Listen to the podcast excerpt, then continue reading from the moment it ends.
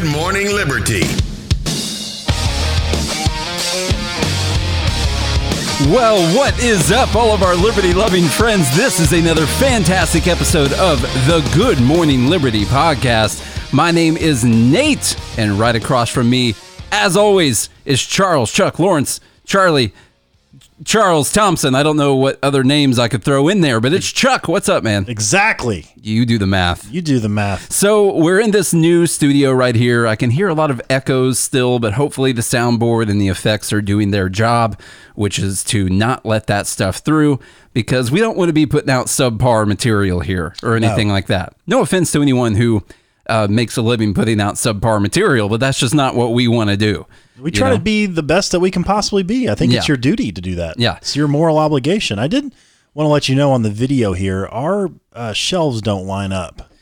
Just on the video. I was worried that that was going to be a problem, actually. But that's okay. I see that they are slightly off, and it's almost like we're sitting next to each other, but we're clearly not.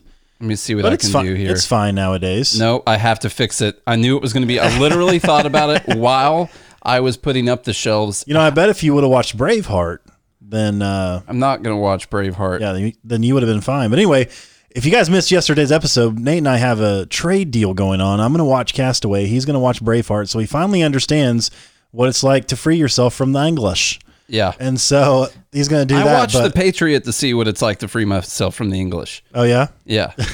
But this is the Good Morning Liberty podcast, as Nate said, the place for life, liberty, and the pursuit of meaning. We talk about current events here. We talk about economics. We talk about all kinds of things. But the ultimate goal is to lead everyone down the ideas and the path of liberty, because we believe, above all else, that you own yourself and that every single person owns themselves, and that the most amount of freedom that people can have can provide the best life for the most amount of people. And by the way, the most amount of freedom that we want people to have is all the freedom. All of it. All of it. Because there's really, what we found is there's no argument that you can make that can tell me that I shouldn't have my own liberty or that I shouldn't own myself. Like, you can make arguments, but you're not really going to win an argument that says that you get to take freedom away from me, unless I am going around just removing liberties from other people all the time. Well, then we can make that. But just me living as a free individual trying to exchange value with other people in my life,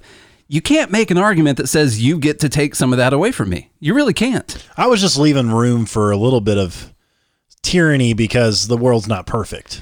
So we're trying to advance the most amount of liberty. As you always say, like, we can't have a libertarian president come in and just abolish everything. No, I mean, I don't actually think that would be the best thing. And actually, Dr. Jo Jorgensen, when we talked to her, I actually get that idea from her as well, that if you had a libertarian president come in and they just removed everything overnight. Now, we all agree, or can pretty much agree, that those things should be removed, but we also have to realize that we live in this year right now. Generations of people have grown up with this, and I actually believe it wouldn't be the best strategy to just rip the rug out from under everything. Mm-hmm. You'd have to step it down over time. That's just, without collapsing the entire society that's built on all this fake stuff that we have. I think you'd have to step it down a little bit over time. Now, obviously, libertarian presidency would accelerate that. And at least stop it. Good Lord. I mean, it's definitely going in the other direction right now. So anyway, we got there through small steps, and I think we can get back there through small steps. And that's the way to do it. That's what we believe in here. And with that comes personal responsibility. So you got to take it upon yourself and make sure that you're doing the right things and building the best life possible for yourself so that you can help other people around you. I honestly do believe that personal responsibility is the most important thing. It sounds cliche. It sounds overdone. It sounds like it's just a slogan. It really is the most important thing for finding meaning. I mean, if you want to read a great book, read 12 Rules for Life. Probably, I don't know, second favorite book I've ever read. So I know I saw that. Probably second favorite book I've ever read. But it's just like with trading. Like, I can have a bunch of bad trades or something, and I can decide that someone else is to blame somehow. But where does that get you?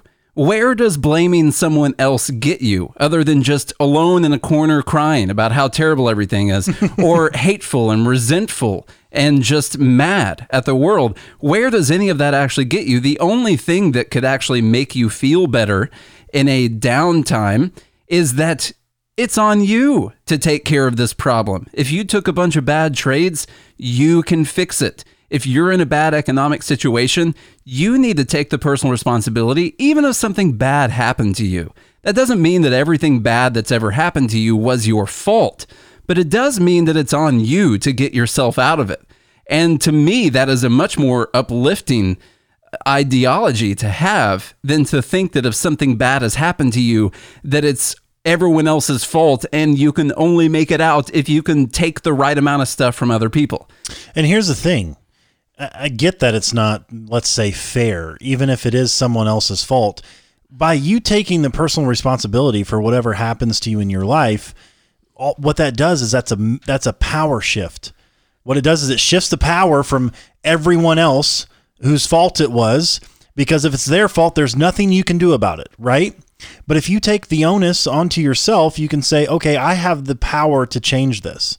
And the one thing we argue for is getting government out of the way so that your personal responsibility can flourish. And that allows human beings to flourish. And so that's what we believe in here at the Good Morning Liberty podcast. So make sure you smash that subscribe button. We got new numbers coming in. It's no longer the 8%, by the way. We now have a 96% subscription rate. Yeah, so we got to come up with something. We got to come up with something creative for the evil 4%ers out there. Don't be part of that half a hate percent. Don't do it. So everyone in the live group, get to work on what we can call the whore percenters out there. There you go. So maybe that's it. I don't know. Just the first thing that came to my head. But 96% of the people, the devices that are listening to this podcast, are subscribed to the podcast. So it's working. That's pretty good. Just asking you guys to subscribe. That's working. Now, just so you know, as far as numbers go, what that could mean is that a bunch of other people who weren't going to subscribe dropped off, and we're left only with the people who are subscribed to the podcast still trying out the podcast. But that's not the answer, because the numbers are going up. So exactly. If they were going down, that could be it. So anyway, the whore percent.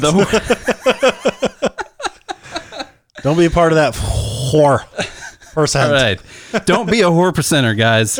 Join in the 96%. Don't be a poor percenter. That's a good one too. There you go. Nice. All right, guys, keep coming up with those good names. Hate percent was just so amazing that I'm kind of sad that we got more subscribers. No. I'm not. No, I think it's good. I think it's great. Yeah. So let's run through just a little bit. Actually, Charlie, take us through this first article, because listen, y'all, the second wave might be upon us. It might be upon us very shortly. Yep. That second wave of that coronavirus is going to be coming up real quick. And I don't know who is to blame. It's probably businesses. That's who's to blame. Coronavirus. So, yeah, it couldn't be the protests or anything like that. No, it's economic activity. Yeah, it's what it is. It couldn't be Walmart reducing their hours so everybody goes at the same exact time. It couldn't be any of that. That's so annoying. We were dealing with a place yesterday that's only open for like 4 hours during the day. Listen, guys, I get that you want to signal how important you think it is to be safe, but if you're a grocery store, the same amount of people need food that needed food beforehand. And all that's going to happen is all of those people are going to try to pack in that smaller time, meaning you're going to have more people standing in line right next to each other, more people going through the aisles right next to each other. We need to be extending hours. If you were only open until 9 or 10 o'clock, we need to be open in 24 hours a day. Mm-hmm. If you actually want to decrease the amount of time that people are around other people, not decreasing the hours that they can be around anyway. It literally makes no sense. It makes no sense at all. Yeah. But anyway, back to coronavirus.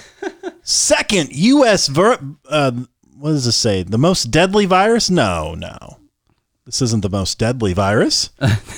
This is the second U.S. virus wave emerges as cases top 2 million. Woo. We're probably just testing more people.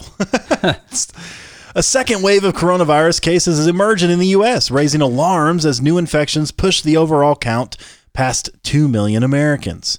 Texas on Wednesday reported 2,504 new coronavirus cases, the highest one-day total since the pandemic emerged. A month into its reopening, Florida this week reported 8,553 new cases, the most of any seven-day period. I love how they pick these out. This is coming from Bloomberg, by the way. California's hospitalizations are at their highest since May 13th and have risen in 9 of the past 10 days. A fresh onslaught of the novel coronavirus is bringing challenges for residents and the economy in pockets across the U.S. The localized surges have raised concerns among experts, even as the nation's overall case count early this week rose just under 1%. The smallest increase since March. So that's not important, Charlie. What's important is that the second wave is coming.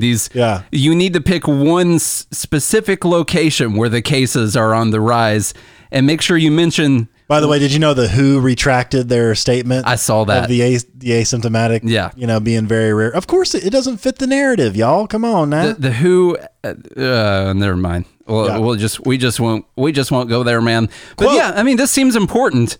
Overall case count early this week rose just under 1%, the smallest increase since March, meaning that the increase in cases is slowing down. That's what that means, by the way. The overall increase in cases is slowing down. In fact, it's the smallest it's ever been. Yeah.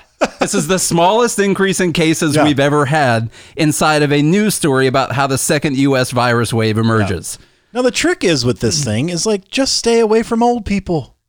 Like the data is in. The data are in. Yeah. Stay away from the oldies. Just don't do it. Just be like, I like you, but I'm going to respect your distance. Yeah. I would say stay like at least a house away from the old people. Keep a minimum safe distance of one house. And when I say old, it's like, it's literally 65 to 70 and older. Yeah. Like the death rate goes way up then, which it does anyway. My grandma just turned 90 last year, and I haven't seen her since Christmas. And it's kind of sad because, listen, y'all, 90 is super old. Like that's, as far as old goes, it's close to as old as it gets, honestly. Yeah. And I'm just like, man, this really sucks. I haven't been able to go see her in 6 months now. I haven't seen my mom since February still. I don't know how long this is going to hold on, that people are just going to not go see their family members. It depends on how much you like your family members, I think. So anyway, sorry. That we've got all these tests happening and we've got all these companies vying. It was interesting on Monday when we interviewed Dr. Jo Jorgensen, she was saying that originally there were 60 companies that were trying to get tests out for the coronavirus. And the government shut them all down except 2. They only approved 2 of them. And it's like, my God, this is the free market problem. Yeah. It's the free market problem, and guys. Everyone knows if we have more testing, then that's the actual antidote to the virus. Coronavirus, police brutality, racism, all of this is, you can just blame on capitalism. Absolutely. It's so ridiculous. Capitalism requires inequality, Charlie. It does. Quote... There is a new wave coming in parts of the country, said Eric Toner, a senior scholar at the John Hopkins Center for Health Security. It's small and it's distant so far, but it's coming. Of course. Yep. Though the outbreaks come weeks into state reopenings, it's not clear that they're linked to increased economic activity, and health experts say it's still too soon to tell whether the massive protests against police brutality that have erupted in the past 2 weeks have led to more infections. There's no way of connecting those things at all. I can't. Listen, guys, I quit. It might be linked to increased economic activity. There's no research to suggest that massive protests of hundreds of thousands of people are going to be linked to any spread of the coronavirus at all. I quit. So I can't read anymore. So what we have to talk about this on this podcast is, how do you deal with a complete lack of reason, rationality, objectivity, any of those things? How do you deal with that? Because we're seeing a level of hypocrisy that I didn't even think was possible. Remember when we used to call things double standards? That's not even a thing anymore. That the standard is double standard now. We used to do that? You've got to have, well, I mean, we used to say, well, this is a double standard. Well, everything is a double standard now. I mean, it's so prevalent in everything. I mean, to call this a double standard, it would be a disservice to double standards all over the world. Yeah. So I don't even know what to call it. It's a quintuple standard is what's going on. This is worse than the horror percenters. Okay, this is some of the worst stuff I've seen so far. But what's so interesting about all of this is that you can only let things be okay for a little while. Yeah, and then all of a sudden we've got to inject the fear mongering again, mm-hmm. and it's just mind blowing. Now, I did read that the Secretary of Treasury, Steve Mnuchin, said that they are not going to shut down the economy at all this time. So I don't think they're going to force any businesses to close from what I'm reading. I was reading the updates, and apparently, the Dow dropped like 1,500 points, and they're saying, oh, it's because of the second wave, and they're worried about this and that or whatever. But I was talking to another friend of mine who went on a business trip, and he was flying Southwest there. And I was like, oh, was 5 people on the plane? He's like, no, there were 90. Yeah. Yeah. They're basically doing 2/3 full. They're not booking the middle seat. Okay. But every other seat, it was full. He said, it's the time to fly right now. Let me tell you what, that's crazy. I always grab, especially for somebody like me at 6'8". Oh yeah. I always grab the aisle seat, by the way, because I can't stand being next to the window. Somehow I feel safer in the aisle seat. Like I could watch the person next to me fly out the hole in the plane, but I would be okay in my seat is kind of how that comes down. I hate flying, man. I'll never forget when I first turned 21, my dad took me to Vegas. And well, I say took me to Vegas. I took myself to Vegas, but I went with my dad. And I remember we were at the airport and my dad was giving me this whole speech. He's like, now you're an adult. I'm not going to take care of you, all of this stuff. And there's so many funny stories, but I'm going to stick to this one plain one. And I was like, yeah, Dad, got it. Cool. And at this time I had flown so many times, it was no big deal to me. And my dad was talking about how he paid extra money for the seats on the plane. And I was like, oh, cool. Cause he bought my plane ticket. I was like, oh, awesome. I'm thinking like maybe not first class, but we at least got upgraded leg room because we're both really tall guys. Well, my dad used to be, and he's 6'7", I'm 6'8". He was 6'7". Yeah, he didn't die or nothing. He just doesn't have his legs anymore. But anyway, that's not part of the story. The part of the story is he's like, I paid extra money for these seats, Lieutenant Dad.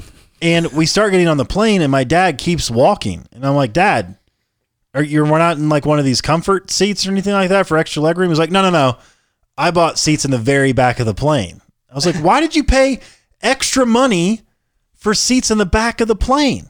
He goes, well, Charlie, if the plane ends up going down, the safest place on the plane is the back of the plane. It's like, Dad, if this plane ends up going down, grab some whiskey out of the bar cart for our last 8 minutes. There's nothing you can do about it. There's nothing you can do about it. Seriously. Just get up calmly, go to the bar cart, and we'll have a little toast on the way down. Denzel Washington could be flying the plane, and you're not going to be okay. It's just... All right? I remember laughing so hard, like, Dad, geez, extra money for the back of the plane.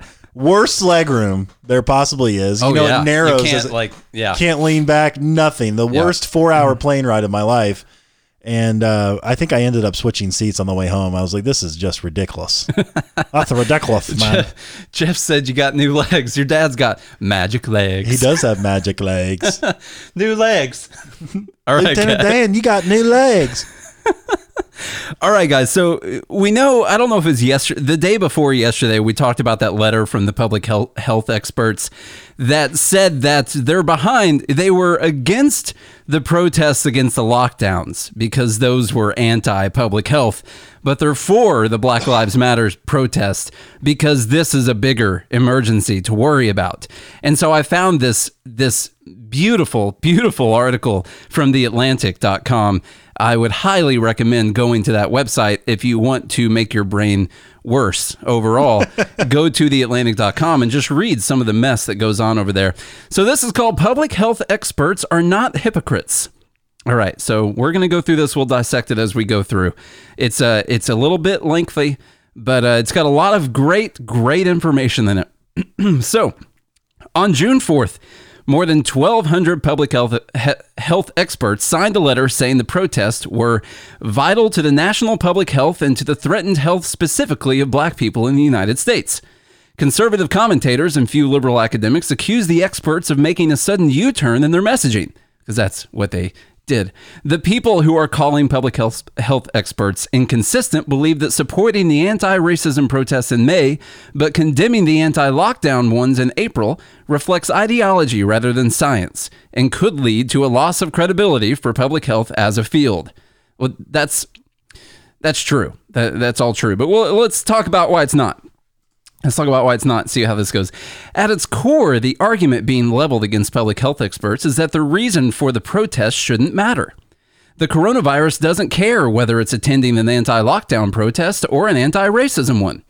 But these two kinds of protests are not equivalent from a public health perspective. Some critics might argue that the anti-lockdown protests promoted economic activity, which can help stave off the health implications of poverty. And it says on this count, let's go over this with me, Charlie, real quick.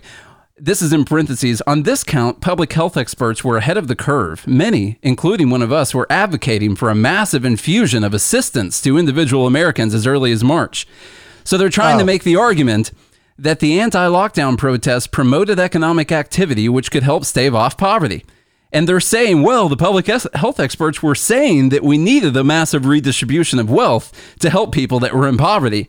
That's not the same thing. It's not the same. It's not the same thing at all, because you have to have economic activity to siphon off the teat of the economic activity to give money to people. It's blatant ignorance of economics is what it is. It's pure ideology. It's pure subjectivism. Irrational, all those things. It says, but these protests were organized. So this is why it's not okay to have this protest, by the way, because you get to pick who can and cannot have protests these days. But these protests were organized by pro-gun groups that believe the NRA is too compromising on gun safety. Which they are. Well, they are. In that case, we can't have the protests because these were gun groups who think the NRA is weak on gun safety. So that's not a approved First Amendment. It's not in protest. You've got the Constitution right behind you right there, and it says that you have the right to assemble and protest as long as you're not someone who thinks the NRA is weak on gun safety. It says that down at the bottom. Egged on by the president to save your great Second Amendment, anti-lockdown protesters stormed government buildings with assault rifles and signs reading COVID-19 is a lie. They stormed the government buildings. Charlie, how many people died in those anti-lockdown protests? Do you know? Let me think. During the time of the protests? During the protests, how many people were bludgeoned to death or killed with those automatic rifles? It was at least... automatic. At least. It was at least zero. It's somewhere around zero. You put that little squiggly line and then zero. Yeah. And that's how many it was. I think it was like 10 times zero. It could be, honestly, it could have been roughly 100 times zero. But could you imagine if that automatic rifle just started going off by itself? Those things are dangerous. I've been scared of that MFR sitting right there all day. And it's not even automatic. I know you did a video this morning from the office. The anti-lockdown demonstrations were explicitly at odds with public health, and experts had a duty to oppose them. The current protests, in contrast, are a grassroots uprising against systemic racism. It's grassroots, man. A pervasive and long-standing public health crisis that leads to more than 80,000 excess deaths among black Americans every year. Guys, I don't know if you know this, but systemic racism leads to 80,000 deaths of black people every single year. Racism does. Because anyone who's in poverty or anything, honestly, is due to racism. Now, if you're white and you're in poverty and you couldn't afford healthcare or something like that, that's because you suck. That you're an idiot. You're probably a white supremacist, honestly, and you don't deserve healthcare. But if you're black and you're in poverty, that's due to systemic racism. That's what that is because of. I would say there probably is excess deaths among the black Americans every year due to some systemic racism, like in criminal justice. Sure. Yeah. I would too. And almost half the prison population is black. You know, think about the... And half of them are in for drug crimes. Right. Which is ridiculous. Yes. Oh, hey, you're doing something bad for yourself. You know what I'm going to do? I'm going to put you in a cage. Right. Boom. You're welcome. You're welcome. I stopped you from doing something bad for yourself. Not only that, but all the government programs and things that hold these people down to not let them get ahead. And, you know, one thing we've been talking about when it comes to the criminal justice reform is... Listen, one of the things that I liked in the demands of the terrorists taking over Seattle right now was that they demanded that people's criminal records for marijuana possession or anything be expunged. And I completely agree with that. The idea that when you have a criminal record, you get out and you have a hard time getting a job or you can't vote sometimes, it's ridiculous. We have to realize the cycle of poverty that putting people in prison causes. There's no reform there. There's no justice afterwards because you end up ruining the rest of the person's life. So there are problems, but we're going to be addressing this number and the entire idea of this here in just a minute, because it's really interesting that people can make this point right here when it comes to the risk of coronavirus. But when we were making points when it came to poverty versus the risk of coronavirus, that's because we just wanted to get haircuts. Right.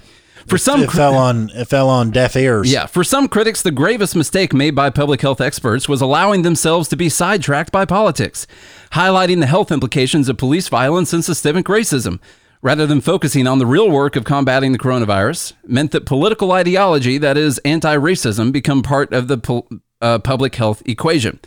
But color blindness, or the insistence that race isn't relevant, reinforces many color-coded inequities. Let's see. The same insistence that the protests are purely ideology and politics, and therefore irrelevant to public health, is a way of sweeping racial health disparities under the rug once again. The people who are marching... Now, this is important right here. The people who are marching in the streets right now are well aware of the risk of coronavirus transmission. Duh. Many of the protesters are from communities of color, which have been hit hardest by the pandemic, and some have lost loved ones to the coronavirus. They are not acting out of ignorance that needs to be corrected by public health experts. Of course they're not. As one protester in Minneapolis said, yes, corona is happening. It's real. It's deadly. But racism kills way more lives. I'm going to need to see the data on that. The protesters from all over the country are weighing interrelated risks, the coronavirus pandemic, police violence, and centuries of systemic racism that led to large gaps in life expectancy, health, and wellness between black and white people in the U.S. This says the health crisis for black Americans didn't start in 2020. It started in 1619. Oh. That's when it started. So, which is partially true, I would say, but it's not just the racism. It's terrible economic policies. And that is the actual systemic problem that we have. We've been talking about how terrible this lockdown was for the economy and how it would kill way more people. Mm-hmm. And we weren't saying, oh, it's going to kill way more black people or white. We weren't. It's going to kill way more white people, so we need to open up the economy. No, we were just saying it's going to kill way more human beings. So there's no race to play here. And the economy, economics doesn't care about the color of your skin. It doesn't. The numbers don't really care. No. It cares about how much value you provide in society. You know what I think we have? We have a systemic socialism problem. That's what's actually been happening. Systemic socialism. I think you're writing a book against that. I am. You know, I was going to talk about the book in my video I was working on this morning, actually. I am working on a book that I have written several pages of that I'm not going to give out the title yet because it's too good and too good of an idea that I could not believe no one had done it yet. It is too good, man. No, but let's go over this one more time. Let's think about this for 1 second, because imagine, if you will, you were going to talk about any of the other protesters that were protesting anti-lockdown because they didn't want to be forced into poverty. Just think about the ideology that has to go into these types of statements and not feel like you're a complete hypocrite or a complete partisan hack or an ideologue or whatever it is. The people who are marching in the streets right now are well aware of the risk of coronavirus transmission. Many of the protesters are from communities of color, which have been hit the hardest by the pandemic, and some have lost loved ones. They are not acting out of ignorance that needs to be corrected by public health experts. So just think about that idea. Well, if your protest is ignorant and needs to be corrected by the public health experts, we have no problem using force against you. Then we can use force against you or tell you that you shouldn't be doing this and say that it's against the public health experts or whatever it is. Guys, the numbers on this stuff are simply not going to hold up unless you do blame most deaths of people of color on racism. If you decide that you're going to put a stamp on anyone who is impoverished and also a person of color that dies when they could have otherwise paid for some type of medical treatment or they could have had better living conditions or whatever it is, if you're just going to blindly put a racism cause of death on that, like we blindly put coronavirus death on someone who was shot or something like that, if you're just going to blindly put racism on that, well, then you can make the numbers add up. That you can't prove that any person who is of color, any POC that's out there, and that they died because they were in a bad economic position was because of systemic racism. What about all the people who aren't a POC that have died because they couldn't afford whatever the resources were? Why did they die? You can't just simply say it's out of racism. It goes to the deeper idea and the deeper agenda that people are trying to push.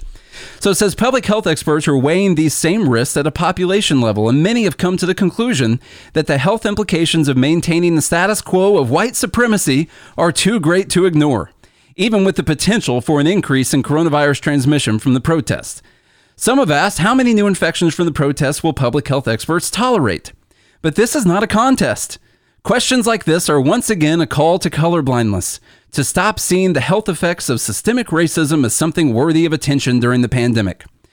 In this utilitarian calculus, new coronavirus infections from the protests will always be greater than the health impacts of systemic racism, because what matters most was decided even before the math was done. Others have suggested that even if racism matters for public health, we have no proof that the protests are the antidote to the poison. Although there is no way to quantitatively evaluate this question right now, supporting the protests is more than an assertion of faith. It's a recognition that social mobilization has historically played a significant role in improving public health. So they did say there in the last paragraph that while you can make this argument if you want to, there's actually no proof that these protests are actually going to stop any of the systemic racism that's existing. That's the so. If you want to excuse the protests on the idea that we need to solve systemic racism, you'd also have to prove that the protests are going to stop systemic racism. And if they're not going to do anything about systemic racism, then the protests are only in that negative overall, because you're going to have people die from coronavirus because of the protests. And nothing changes. Except for in Seattle. Except for in Seattle, yeah, where we're going to try to fit 1 million people inside of about a 6-block radius here pretty soon. Yeah. So anyway, I just thought that this is, it's fairly ridiculous. I would say fairly ridiculous and slightly disgusting. Fairly ridiculous, slightly disgusting. Well, you just see time and time again, when they get called out on their hypocrisy, they just come up with these excuses. That's all it is. You're like, well, I didn't mean all protests were bad. When I was, calling people out for protesting and telling them that they should stay home, and I was willing to use the police and National Guard to shoot them in the street and call on my neighbors and tell them how bad of a people they were for spreading this virus. That was because those protests were not for the right thing. But these protests, they're fine, because I will make up numbers to justify the backdoor solution to what I believe is the right thing to do. It's just that it's a constant mental gymnastics game, as the live group talks about all the time. Yeah. It's just constant mental gymnastics. I run into this issue all the time talking to my brother. When their back's up against the wall and their point has been proven false, it never matters to them. They don't care. They don't care that they're wrong. They'll find another way to justify what they're doing. And that'll always be the case. It will always be the case. I don't know what else you can do about that. Sorry, there's a truck outside the window right there. Just trying to see what they got. Gravel? Okay, cool. Yeah. We're good. Yeah, man, it's just... So, I moved us to a construction site. Yeah, so Charlie lives in a new development, and there's going to be a bunch of new houses being built right outside our podcast window here for a little bit. But anyway, you probably would have never known if I wouldn't have said anything about it. Yeah, you probably can't hear it. I was just like, squirrel. right over there.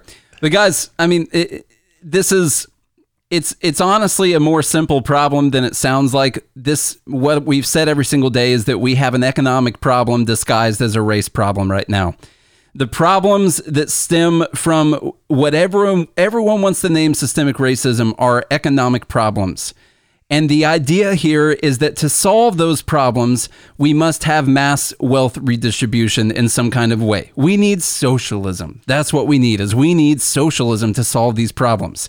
We can't point to anyone who really has done this at all, especially along the lines of any of the economic policies that people who are socialists in America are pushing. They wouldn't even get on board with policies like what Denmark has, because those are way more free market than what we have right now. You can't look at Russia or China or Venezuela or any of the countries that have ushered in this new wave of socialism and say that they've solved the economic problems that stop people from dying that otherwise would not have died.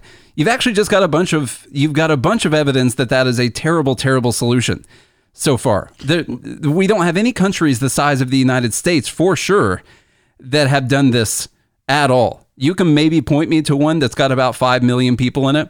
And what I will always say to that is, okay, we'll do this in one city. Do this in one U.S. city. Do it in New York, and then see how it goes. I was watching the I think it's is it Slavoj Žižek or whatever his name is, against Jordan Peterson, the debate on Marxism and happiness or something like that. And he pointed to China. You know, China is a communist state that has all this economic boom and all of this. And I was just like, oh, come on.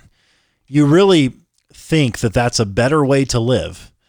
Now, granted, their businesses are a lot more capitalistic than other socialist or communist places, but the way that they control the people is like, is that any way to live? We don't even have accurate numbers out of China anyway. Well, they got two different currencies and all kinds of stuff. Yeah, their currency doesn't trade, you know, on the currency markets like everyone else's does.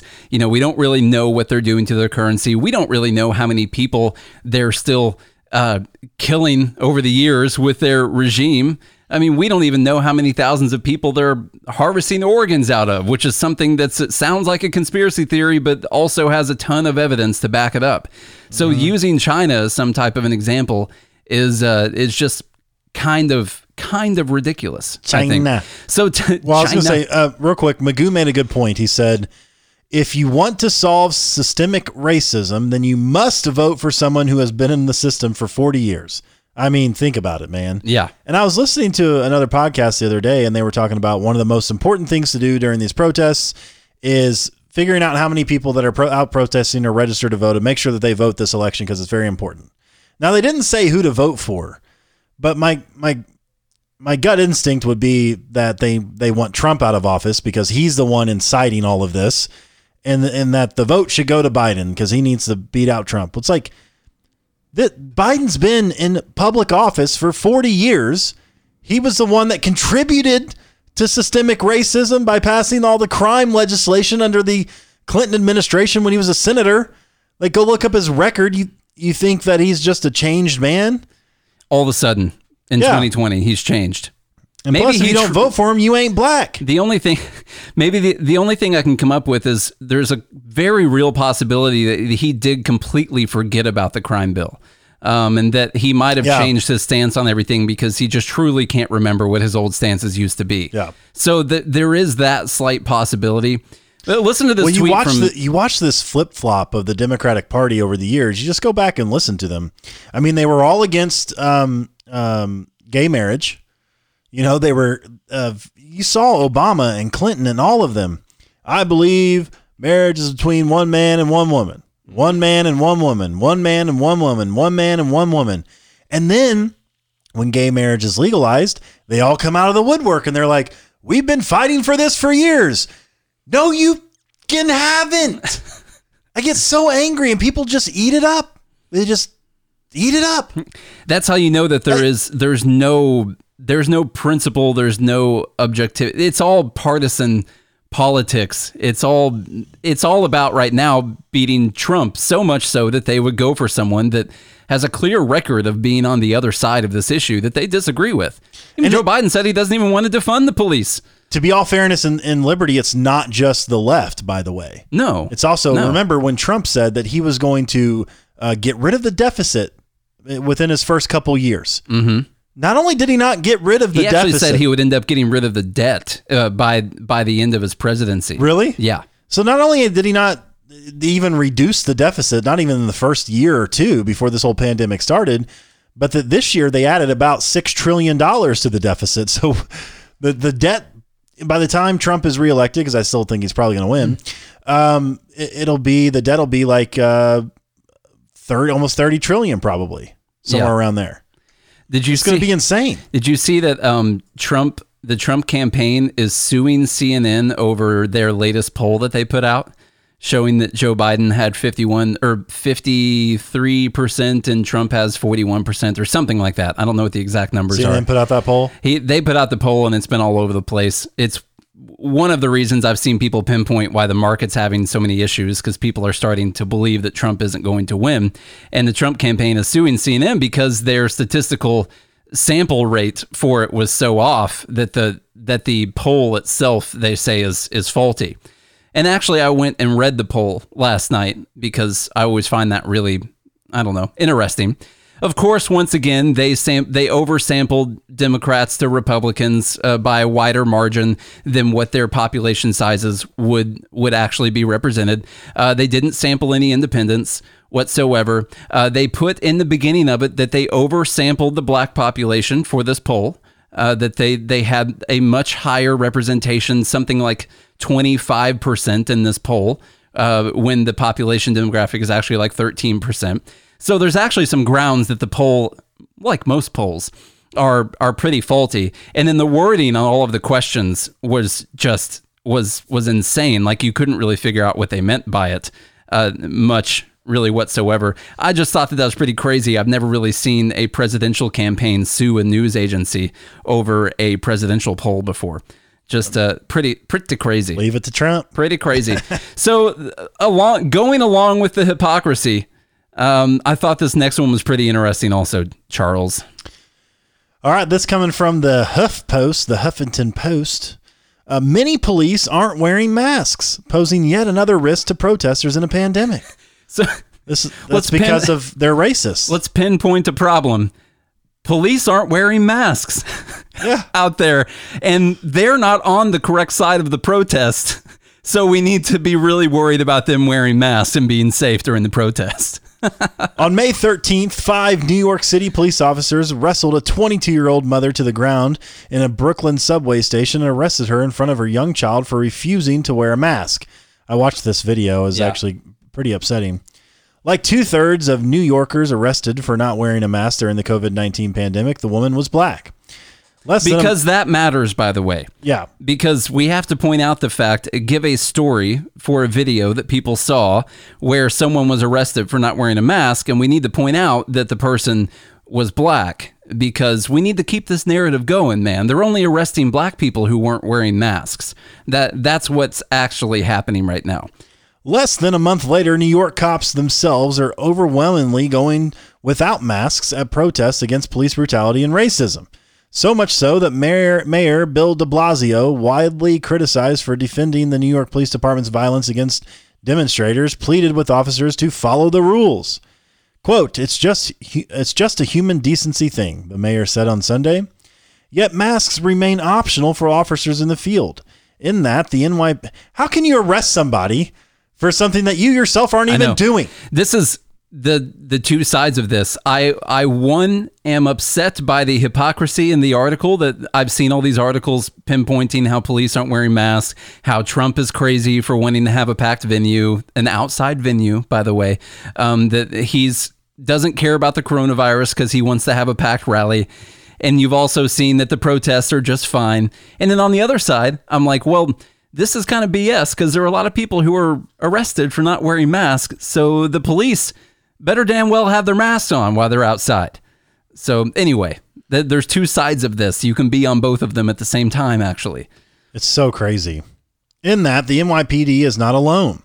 Across the country, police departments have left it up to individual officers to decide if they will wear a mask while dealing with the public. Come on, Christ almighty. Why can't it just be America leaves it up to individuals to decide if they want to wear a mask? A HuffPost analysis of hundreds of videos and photos posted over the past 2 weeks of the protest sparked by the death of George Floyd found that the majority of police working the demonstrations do not appear to be wearing protective masks. They're just wearing riot gear face shields. They're wearing gas masks. You're right. Public health experts say that the officers foregoing masks likely poses less of a risk to protesters than the use of tear gas and pepper spray, which can cause respiratory distress and coughing fits that could spread the virus and increase the chance of severe infections. But the lack of policy enforcing the wearing of masks sends a toxic message to anti-racism protesters at a moment when black communities are suffering the highest death tolls from COVID-19.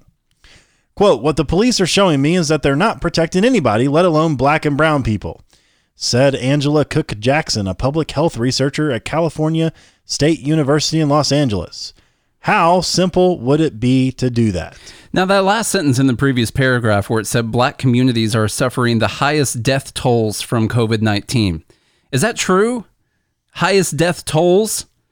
That would suggest that the sheer number of people that are dying, that most of them are black from this. Yeah. There's a difference in saying that there is a higher death toll or that there is a higher percentage chance of dying relative to your population size.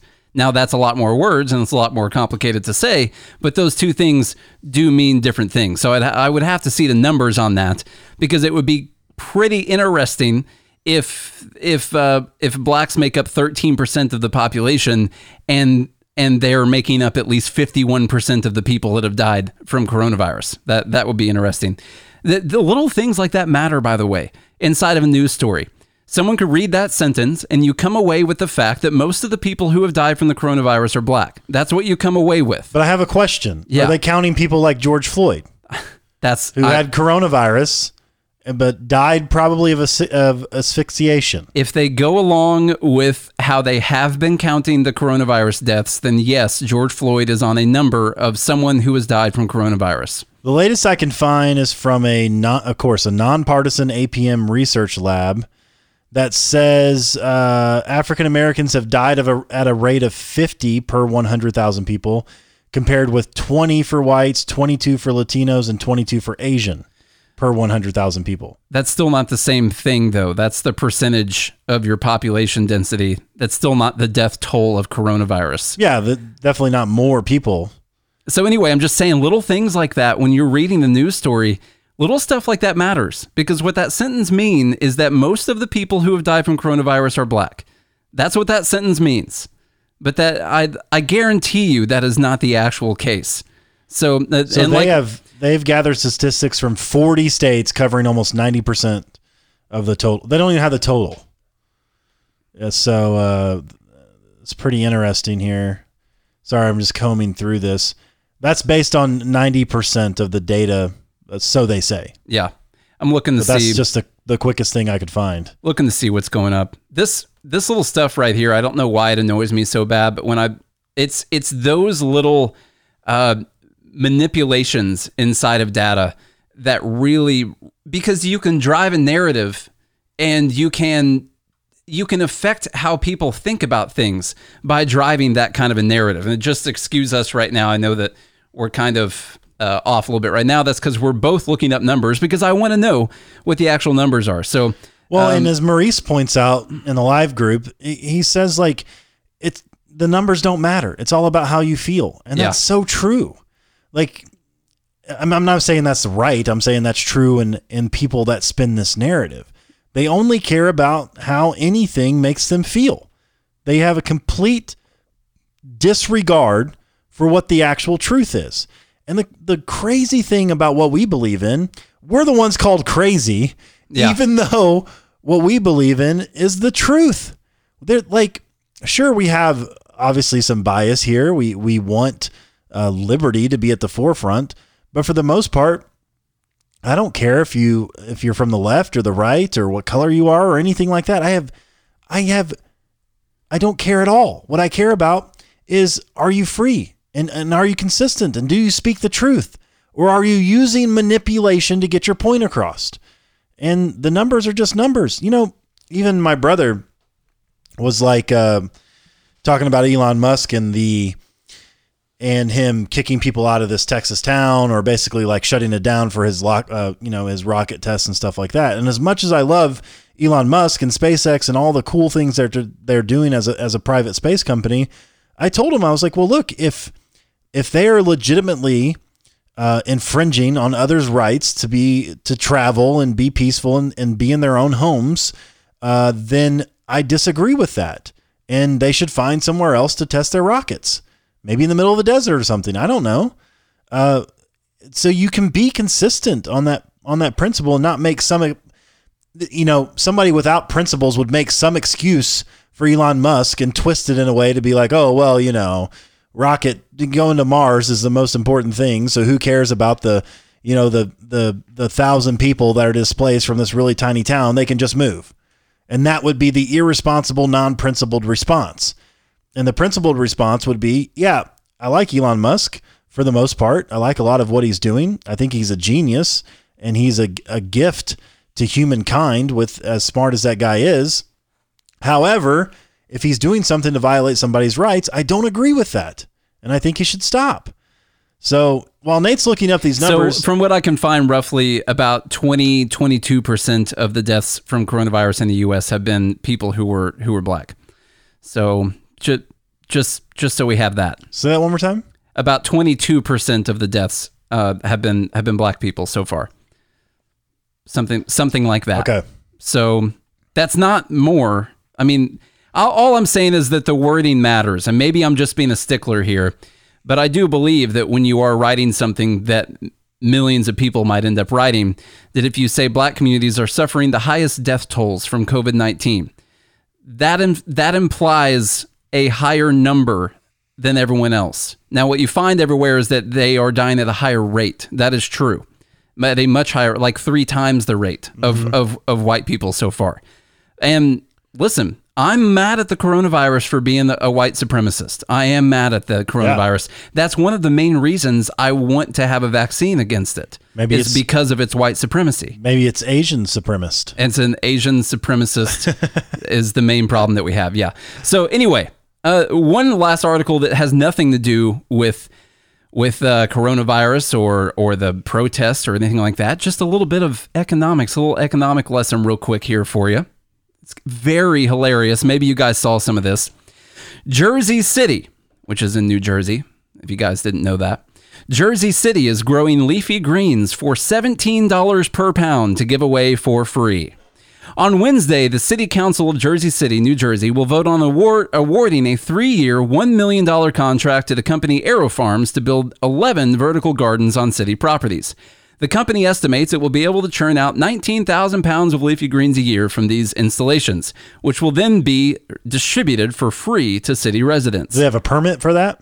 They're probably going to be the only one to get the permit, okay. More than likely. In fact, I think they actually mentioned that. Does the city have a permit to give it out to the city residents for free? The city can do whatever they want, man. Okay. They're government. Just making sure. Stephen Fulop, the city's mayor, told NJ.com that the farms would produce vegetables for city-run healthy eating programs. Residents would register for these programs to receive free produce on the possible condition that they would be required to attend healthy eating classes and or have their diets and health monitored. Jesus. The things that politicians come up with. We have all of these problems, and one of your solutions is just this made-up vertical garden. This is garbage. It is going to be oriented towards diet, healthy eating, and making people more aware of what they are putting into their body, Philip said. We are going to be hopefully changing outcomes of how people eat and live, which ultimately changes life expectancy. The $70 million hole the coronavirus pandemic has blown in the city's budget only makes the AeroFarms contract more valuable, the mayor told the news site, given how obesity can compound COVID-19. Okay, well, let's talk about whether or not there's other ways to do this. We feel it is more important than ever to focus on food access and education, he said. He said, we'd be stupid not to do it attitude is encouraging. The cost and overall concept of the program raises a few concerns, however. According to the AeroFarms estimate, it will be able to produce about 58,000 pounds of produce over the life of its 3-year contract. That means the city is paying $17 per pound of leafy vegetables produced. Even if one excludes the construction costs of the vertical farms, it would be $7, but construction costs exist, by the way. So it's going to end up costing roughly $17 per pound. So a quick online search, you can get an online shirt if you want to, but this is about an online search. A quick online search shows the city could buy a pound of spinach from Safeway for under $2 a pound.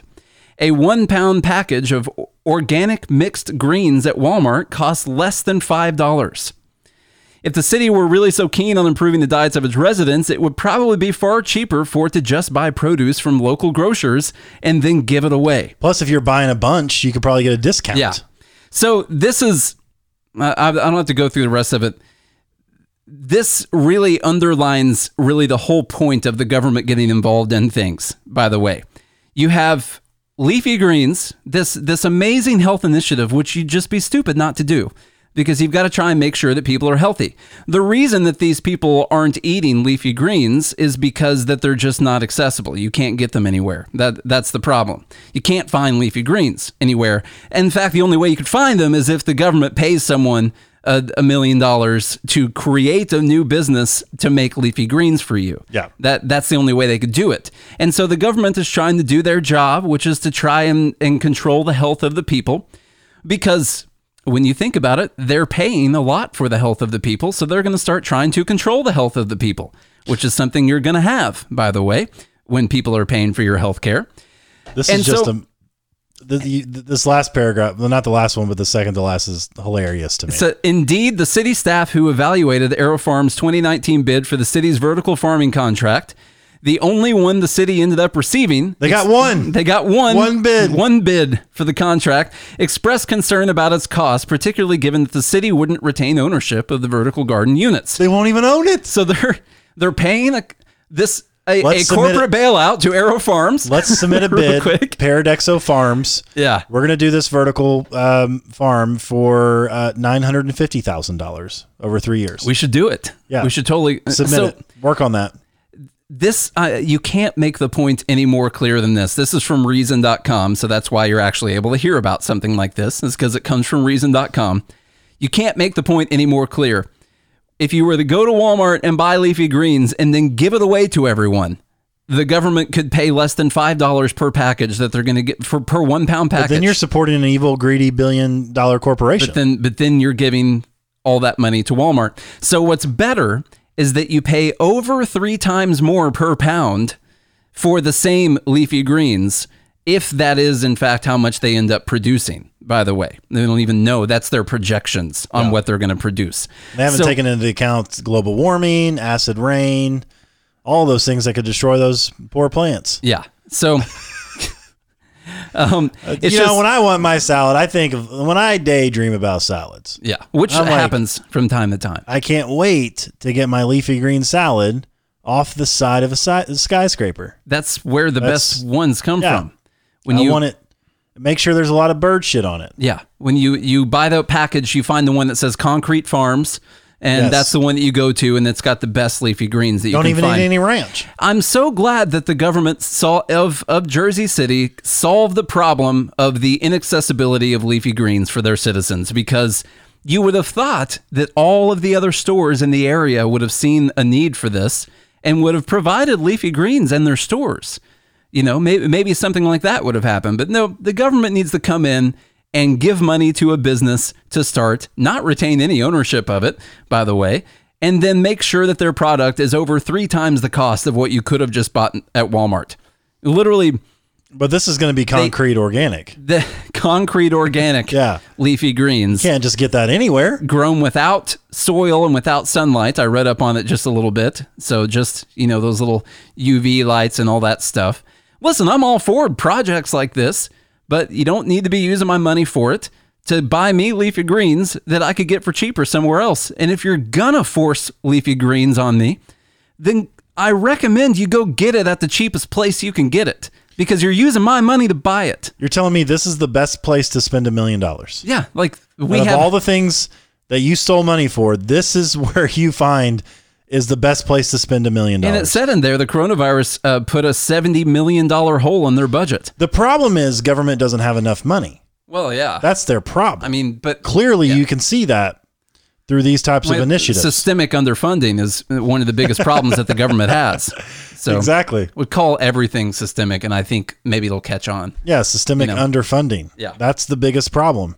And honestly, it's almost as bad as the whore percent. It's you can't get much worse than those whore percenters. No. There's no way. Systemic underfunding, though, that's pretty, it's pretty bad. It's just pretty bad, man. It's right up there with coronavirus. It sounds bad. So, guys, listen, the free market does things better, by the way. This is what happens when the government decides they're going to do something. What would be better is if they created a contract and said, we'll pay you this much and you can say, I don't know, produce it for less, like what they did with SpaceX, by the way. I saw Elon Musk describing why SpaceX was so much cheaper, and he said that there used to be a cost-plus model, which was what NASA used. And so it was a cost plus like a percentage on top of it. And we know this doesn't work from all the times that we've tried to put caps on profit margins, or we've done the cost plus all over the place. The cost can be whatever it's going to be. Like, there's nothing that controls what the cost of that item is going to be, especially if there's no incentive for the cost of the item to be lower. Well, actually, there's an incentive for it to be higher because your percentage plus, as long as if you make it $1 billion and you get 10%, well... And your profit's going to be $100 million. That is part of what happened with the Affordable Care Act, by the way. They have profit margin caps inside of the health insurance industry. And what you find is, like what Charlie just said, if you have a 10% cap on your profit margin, then you might as well have your cost be $1 billion. That's a lot more money than when you were making 30% off of $100 million or something like that. Well, you might as well just be making 10% off of $1 billion instead. And you know this if you're a server, by the way. If you've ever served in a restaurant, most people leave, I'll say, between 10 and 20%. Yeah, for a tip. And so the idea is you want to get the bill as high as you possibly can get it. So that way, when they leave you that 10 to 20%, it's going to be the most amount of tip you could have received from them. And so this whole cost plus model is just another way of as you said, of profit control that ends up completely backfiring. Yeah. And no one wants to look at policies. No one wants to look at the outcome of these things and be like, oh, that doesn't make any sense. It doesn't make any sense to do it that way. We made it worse. Yeah. No one wants to say that. I like rent control, profit control, all of that. I like at least that Elon Musk was saying it. He said what's better is that NASA gives us, instead of cost plus, they give us a $100 million contract, and it's up to us to make sure that we spend less than $100 million if we want to make profit off of that. Right. By the way, I've talked a lot about my wife being a financial analyst without going into detail. HCA is moving into these types of contracts with the government right now. Instead of taking a payment per thing, they're taking these group lump payments for things, regardless of what the cost ends up being, because what they've decided is that they can work on getting their costs down lower and make profit off of the lump sum payment. And so they're taking these contracts, say we enter into a contract for $200,000 for this certain thing. Instead of deciding that they're going to charge per thing, they've said, well, give us that lump sum and we're going to do everything we can to get the cost on it down to $30,000. Like, and you're still going to give us the $200,000. Right. And so they have the incentive to lower their cost because they're trying to make profit. And so people have this backwards ideology that when you make profit off of something, it makes things more expensive. It doesn't. Profit makes things cheaper. It always has. Look at computers. Look at what Henry Ford did for the automobile. TVs look at all these great examples. TVs. Look at all these things where you're allowed to make the profits and where there's very low government intervention in the markets, and those things continue to get cheaper. Just the other day, I was at Sam's Club. Man, you can get a 1,482-inch Blu-ray Death Ray mud tire screen TV, LED VR plasma screen TV, all for 3 easy payments of $49.99. Yeah. $49.99, man. That's pretty good, man. Yeah. That's a pretty good deal. I put that on my Diners Club card. All right. Oh, man. Okay, guys. I think that's it. How long are we? A little over an hour now. So it's a 2,000 square foot TV. I mean, that's pretty good. It takes up the whole house. Like when you go in the living room, just look. It takes up almost one of Charlie's walls. Yeah. So it's pretty big. It's pretty big, man. I can see every single hair on Denzel Washington's head. I can count them. Finally. Yeah. Finally. That's what we've all been waiting for right there. I was trying to make a Mel Gibson reference, and I couldn't remember Mel Gibson's name 10 seconds ago. Mel Gibson? Yeah. You couldn't remember his name? I couldn't. I can now. Okay. I got you. At the time, in the middle of that spiel. Listen, guys, thank you so much for listening to this podcast, and thank you so much for being Patreon supporters. If you're not a Patreon supporter, then...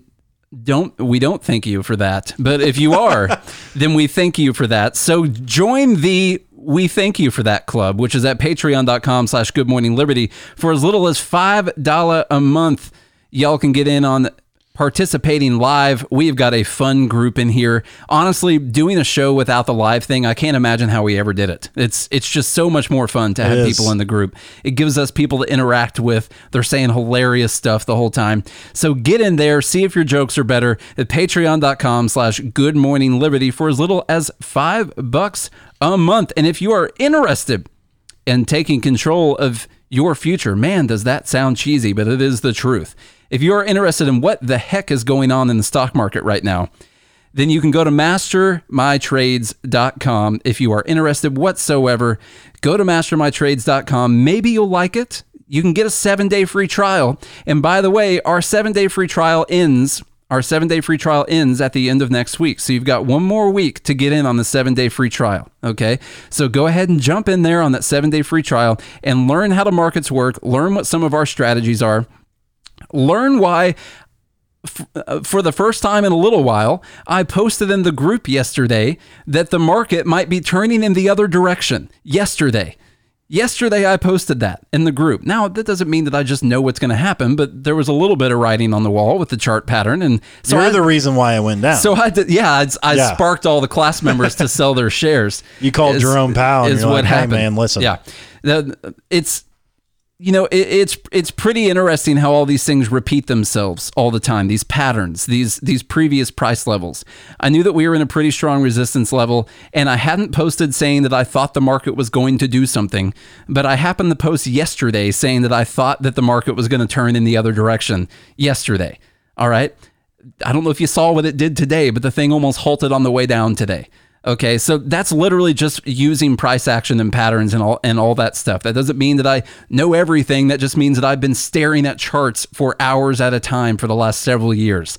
And so you can gain all of that knowledge too, faster than I did, because I went and took a bunch of the super expensive classes. I made all the mistakes that you can make and have corrected as much as a person can possibly correct, and developed a few strategies that are pretty easy to learn. And I go through and tell everyone what price points I'm going to be looking at on these stocks every single morning. So if you guys are interested, go to mastermytrades.com. You got one more week to be involved in the 7-day free trial, and then it's going to go away forever. It's never, ever going to happen again until the next time that we run a 7-day free trial. We'll do an 8-day free trial. Yeah. 6-day free trial. Next week starts the 6-day free trial. Yeah. So you better get it now so you get that extra day. As Nate was saying earlier, Patreon, I just wanted to say, for as little as $5 a month, you too can be against death. I just wanted to put that in there. I learned that from watching Billy Mays. There you go. Yeah. So you too can be against death. Guys, do all of that, please. All of it. Not just a little bit of it. I'm saying all of it. Share the show with a friend. Keep sharing. The numbers are continuing to go up. The subscription rates are going up. So you guys are subscribing. We can't thank you enough for that. We love coming here and doing this every single day. So if you guys will do every single bit of that, then we'll be back again tomorrow. Hope you have a good day and a good morning, Liberty. If you have a problem figuring out whether you're for me or Trump, and you ain't black. What's not to like about Vermont in terms of the beauty of it, and what a neat town.